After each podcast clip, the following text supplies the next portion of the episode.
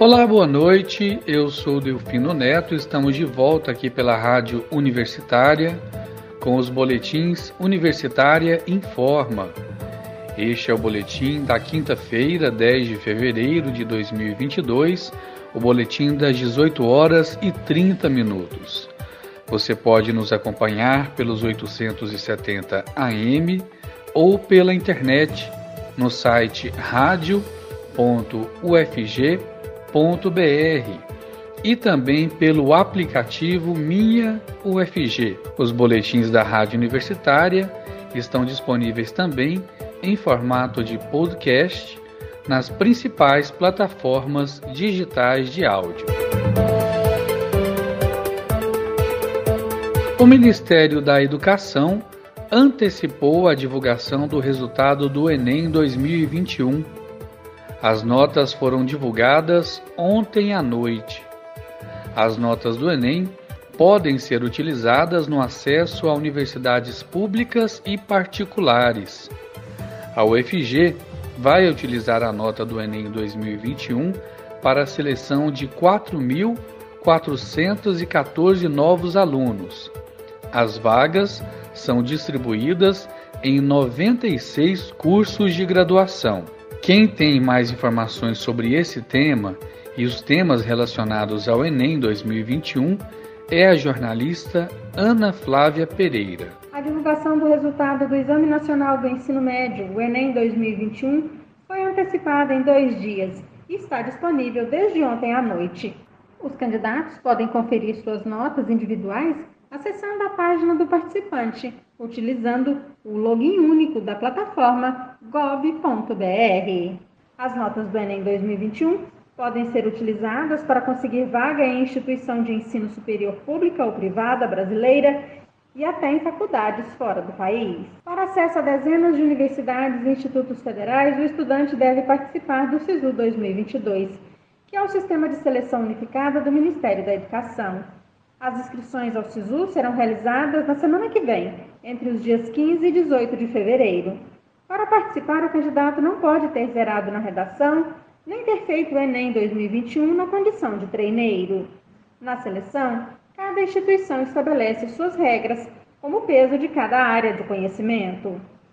A primeira edição deste ano do SISU ofertará 221.790 vagas Segundo o MEC, mais de 84% das vagas são para instituições federais, universidades e institutos federais.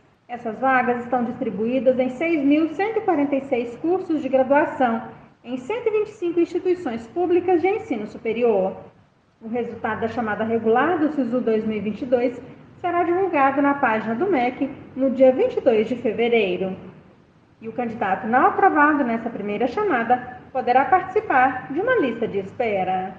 A Universidade Federal de Goiás oferece este ano, por meio do SISU, 4.414 vagas em 96 cursos de graduação nas regionais da instituição em Goiânia, Cidade de Goiás e Aparecida de Goiânia, na região metropolitana da capital. No estado de Goiás, outras quatro instituições federais oferecem vagas no SISU 2022, totalizando 6.949 vagas. No Instituto Federal de Goiás, IFG, são 240 vagas. No Instituto Federal Goiano, o IF Goiano, 170 vagas. Na Universidade Federal de Catalão, são 1.045 vagas. E na Universidade Federal de Jataí, a oferta é de 1.080 vagas.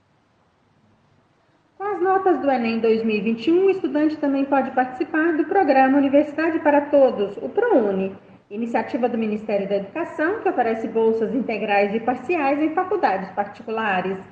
Neste caso, podem solicitar o benefício apenas alunos que cursaram os três anos do ensino médio em escolas da rede pública ou que estudaram os três anos do ensino médio com bolsa integral em colégios privados. Além disso, a renda familiar do estudante per capita pode ser de, no máximo, até três salários mínimos, ou seja, R$ 3.636. As inscrições ao ProUni do primeiro semestre de 2022 estarão abertas de 22 a 25 de fevereiro pelo site do programa.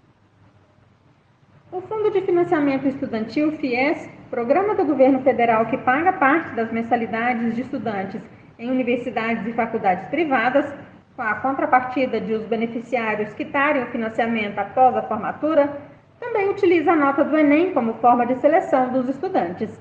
No caso do FIES, o crédito pode cobrir de 50% a 100% da mensalidade do curso, podendo ser a juros zero ou obedecer uma escala de financiamento que varia conforme a renda familiar do candidato. Para o primeiro semestre de 2022, o programa disponibilizará 111 mil vagas e o período de inscrição será de 8 a 11 de março pelo portal do FIES. No caso do FIES, podem se inscrever no processo seletivo quem participou de qualquer edição do Exame Nacional do Ensino Médio desde 2010, que tem obtido média mínima de 450 pontos nas cinco áreas do conhecimento e nota superior a zero na redação. E o candidato deve possuir renda familiar mensal per capita de até três salários mínimos. Ana Flávia Pereira, para a Rádio Universitária. O governador de Goiás, Ronaldo Caiado, decretou ponto facultativo na administração pública estadual na segunda-feira de carnaval, dia 28 de fevereiro de 2022, e na quarta-feira de cinzas, dia 2 de março, até às 14 horas. O decreto foi publicado no Diário Oficial do Estado nesta quinta-feira, dia 10. O documento, entretanto, não se aplica aos órgãos públicos que desenvolvem atividades indispensáveis, como as unidades de saúde, policiamento civil e militar, bombeiros e arrecadação fiscal. A Prefeitura de Goiânia decidiu não decretar ponto facultativo. Nessa semana, o Paço Municipal decidiu que não vai decretar ponto facultativo para os servidores municipais no carnaval deste ano. Assim, o expediente nos órgãos públicos da capital será normal no carnaval. De acordo com a gestão municipal, a medida será tomada para conter a proliferação da Covid-19 na cidade, diante do cenário epidemiológico causado pela variante Omicron. Vale lembrar que no último dia 18 de janeiro, a Prefeitura de Goiânia publicou um decreto que proíbe a realização do carnaval e grandes eventos na capital. Nos casos de Covid em Goiás. Goiás passa por uma alta nos casos de Covid-19 desde o início de janeiro, em decorrência do espalhamento da variante Omicron no estado. Segundo dados da Secretaria de Estado da Saúde, Goiás tem acumulado 1 milhão 47.016 casos de Covid-19, com 25.281 mortes confirmadas pela doença. A taxa de letalidade da doença no estado é de 2,32%. Com queda no Fundeb, prefeituras veem dificuldades em reajuste para professores.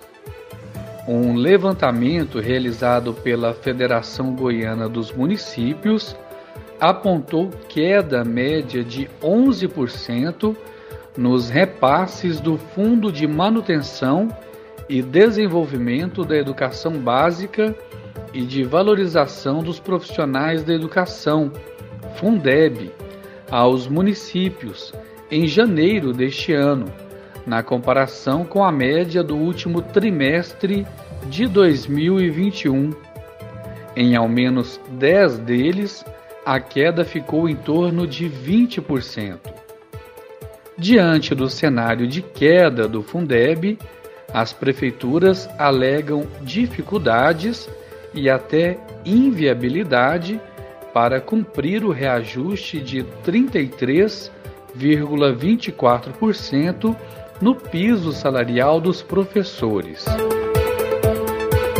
O Fundeb é um sistema de financiamento de educação básica composto pela retenção de 20% de uma série de impostos.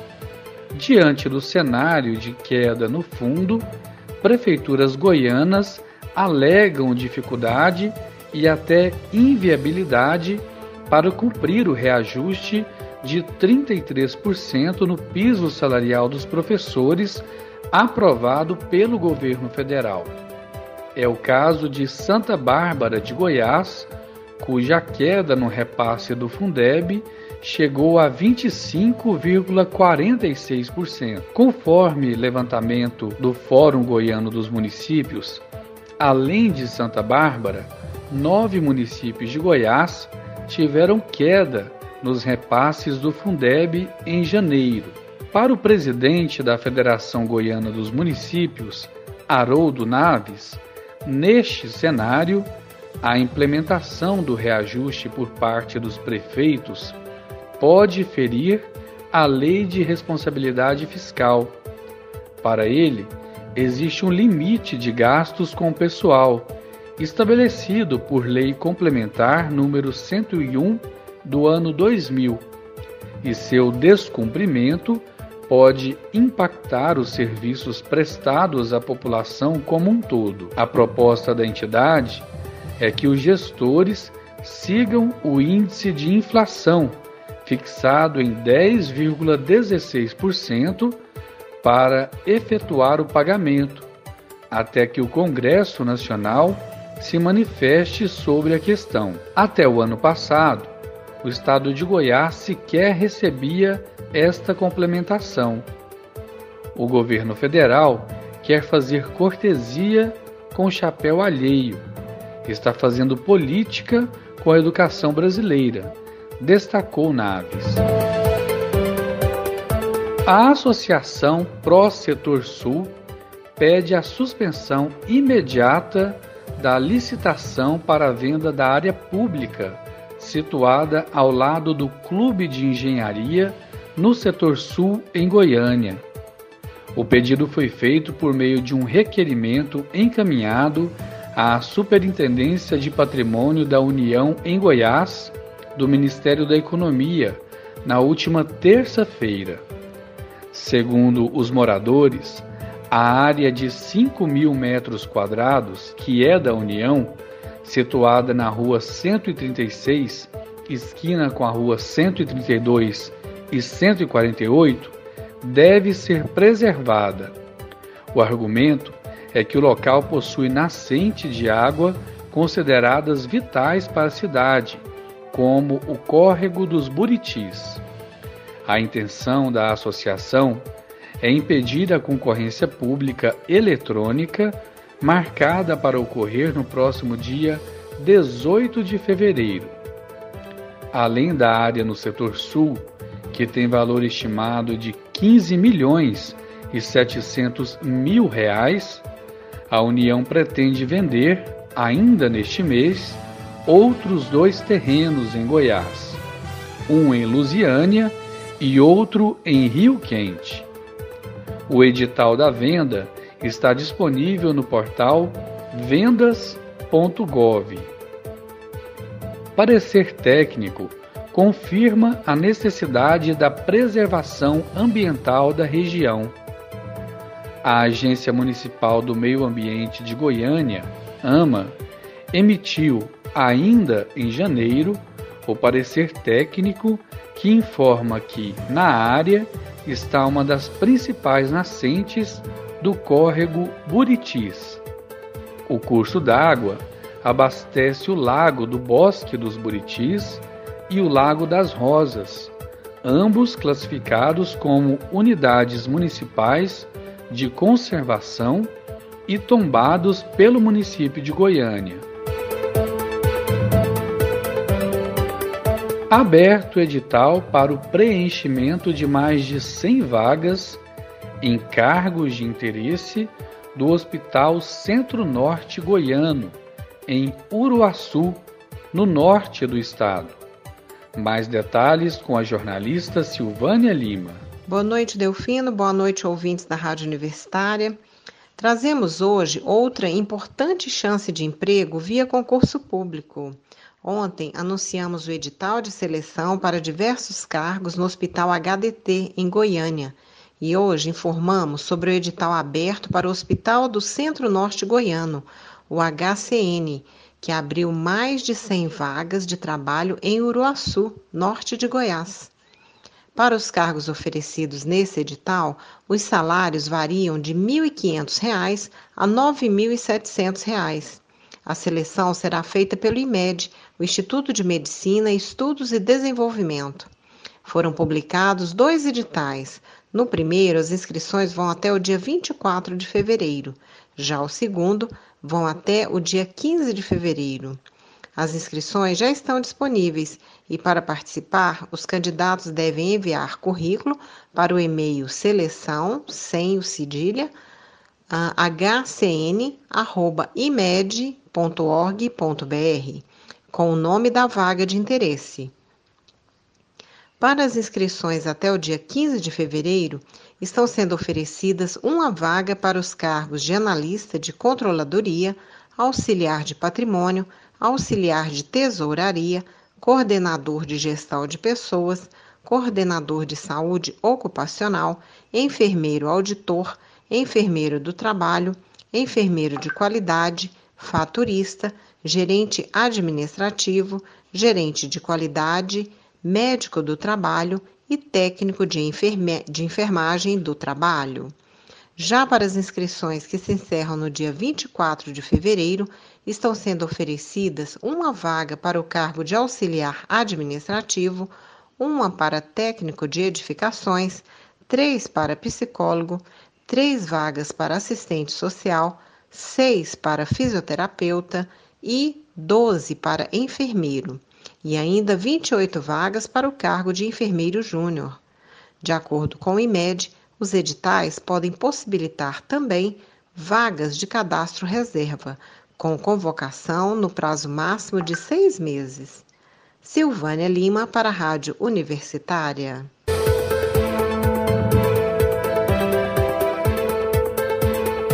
Prefeitura de Goiânia vai conceder isenção do ISS na transferência de cadastro de imóveis.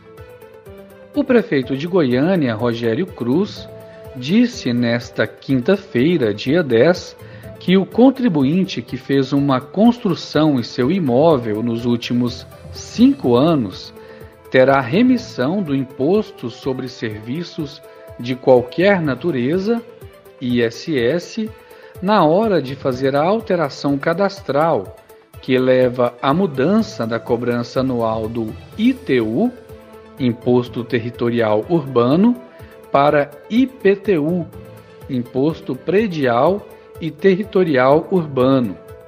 Segundo o prefeito de Goiânia, essa mudança será válida para pessoas de baixa renda.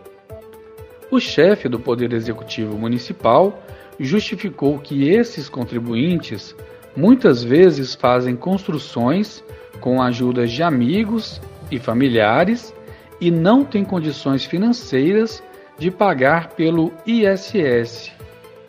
Para que o benefício seja possível, um projeto de lei será encaminhado à Câmara de Goiânia com proposta de alteração do Código Tributário Municipal.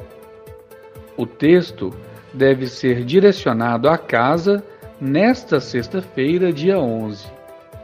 Ainda não há detalhes sobre o impacto da mudança, como a quantidade de pessoas a serem beneficiadas. Rogério Cruz também falou que constará no projeto de 2022 o aumento do IPTU estará condicionado apenas à inflação. Além disso, o prefeito voltou a usar a justificativa de que erros no cálculo do IPTU tiveram relação com o sistema antigo da Prefeitura de Goiânia.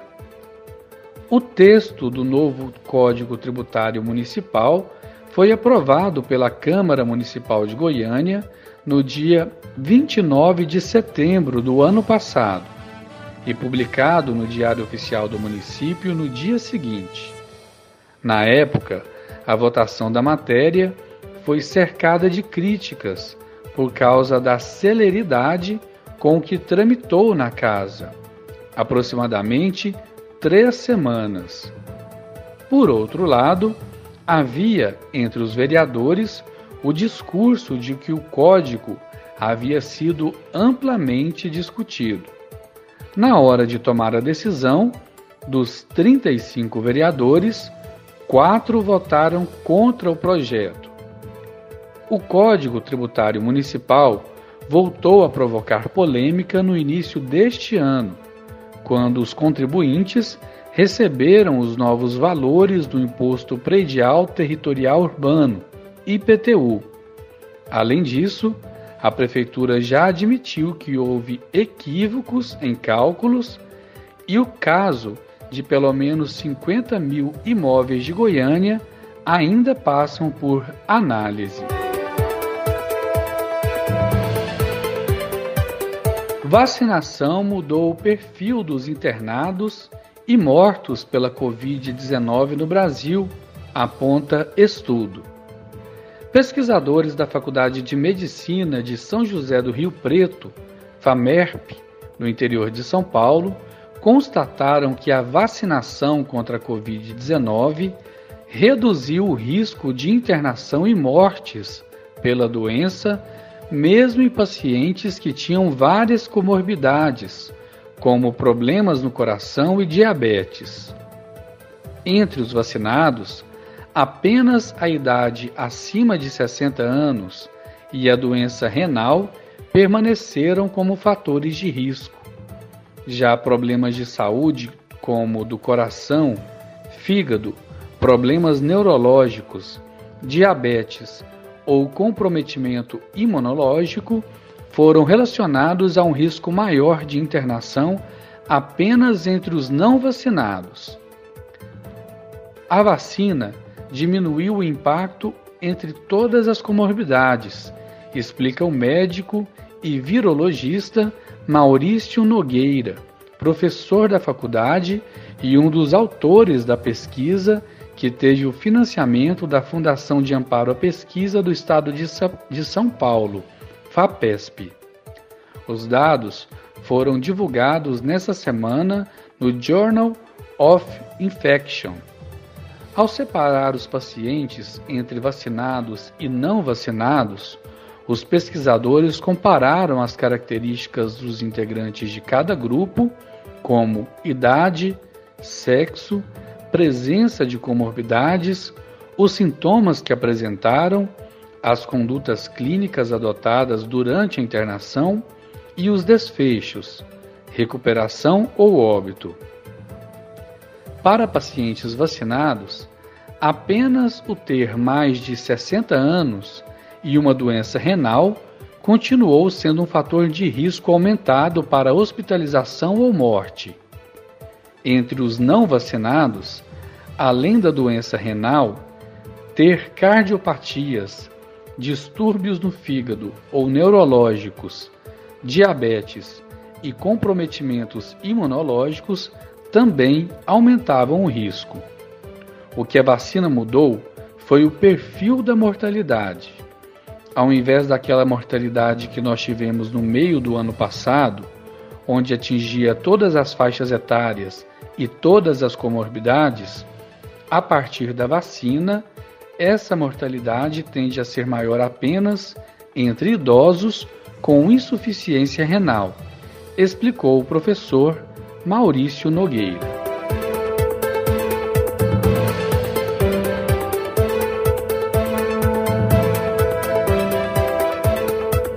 Prefeitura de Goiânia lança edital de licitação que prevê ampliar a fiscalização eletrônica em Goiânia.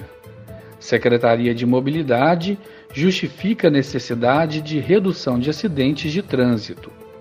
Mais informações com a jornalista Maria Cristina Furtado. O novo edital para a licitação de equipamentos de fiscalização eletrônica em Goiânia prevê um aumento dos pontos na capital que poderão ser monitorados pela Secretaria Municipal de Mobilidade. Até 325 locais da cidade, entre cruzamentos e outros, poderão receber os radares fixos ou as lombadas eletrônicas. Na licitação atual, feita em 2017, o máximo era o monitoramento de até 258 pontos, ou seja, 67 a menos do que prevê o novo processo. Atualmente, a secretaria conta com 231 equipamentos instalados, mas 193 estão em funcionamento, já que 38 necessitam de aferição por parte do Instituto Nacional de Metrologia, Qualidade e Tecnologia, Inmetro. A abertura das propostas para esse novo contrato será no próximo dia 22 e a empresa atual também pode concorrer no pregão eletrônico do tipo menor preço.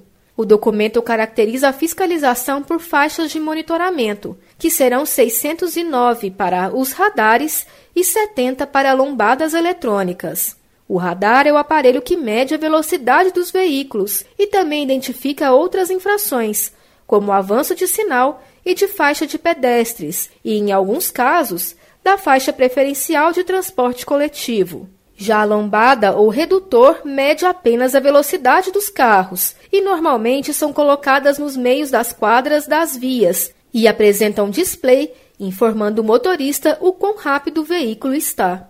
O contrato atual é para fiscalização de 543 faixas com radares e 100 com redutores. O processo licitatório deste ano, além da contratação de radares e redutores de velocidade, também prevê a aquisição de outros equipamentos e tipos de serviço. O edital divide a cidade em dois lotes, o norte e o sul. A divisão se dá com um eixo montado pela Avenida T7, Rua 10 e BR 153 Cada lote poderá ser vencido por uma empresa diferente. Mas, devido a um possível transtorno que seria gerado para o processamento dos dados pelos técnicos da Secretaria de Mobilidade, o lote 2 Sul vai centralizar os serviços relativos ao processamento de dados e ao cercamento eletrônico de todo o município, além de conter as vias com maior fluxo de veículos e de pontos de monitoramento. O cercamento eletrônico é uma das novidades do processo licitatório. Ele consiste em uma tecnologia capaz de identificar o veículo por sua placa, o que possibilita verificar se o mesmo está ou não regular, como se foi objeto de furto ou roubo, por exemplo. É possível ainda fazer a medição do tráfego da cidade, que permite obter dados para estabelecer políticas de mobilidade. Também no lote 2, está a montagem do Centro de Controle Operacional, em local que ainda será escolhido pela Secretaria. A necessidade de redução do número de acidentes no trânsito de Goiânia e o constante aumento do número de veículos nas ruas são duas das justificativas que a Secretaria Municipal de Mobilidade descreve no edital de licitação para a nova fiscalização eletrônica.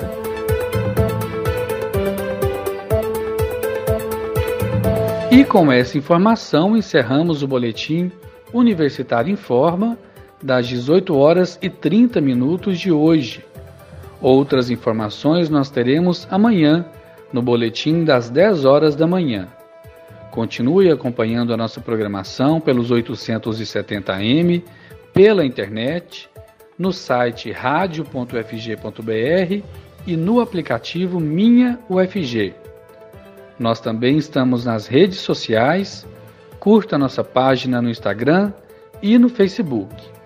Eu sou Delfino Neto para a Rádio Universitária.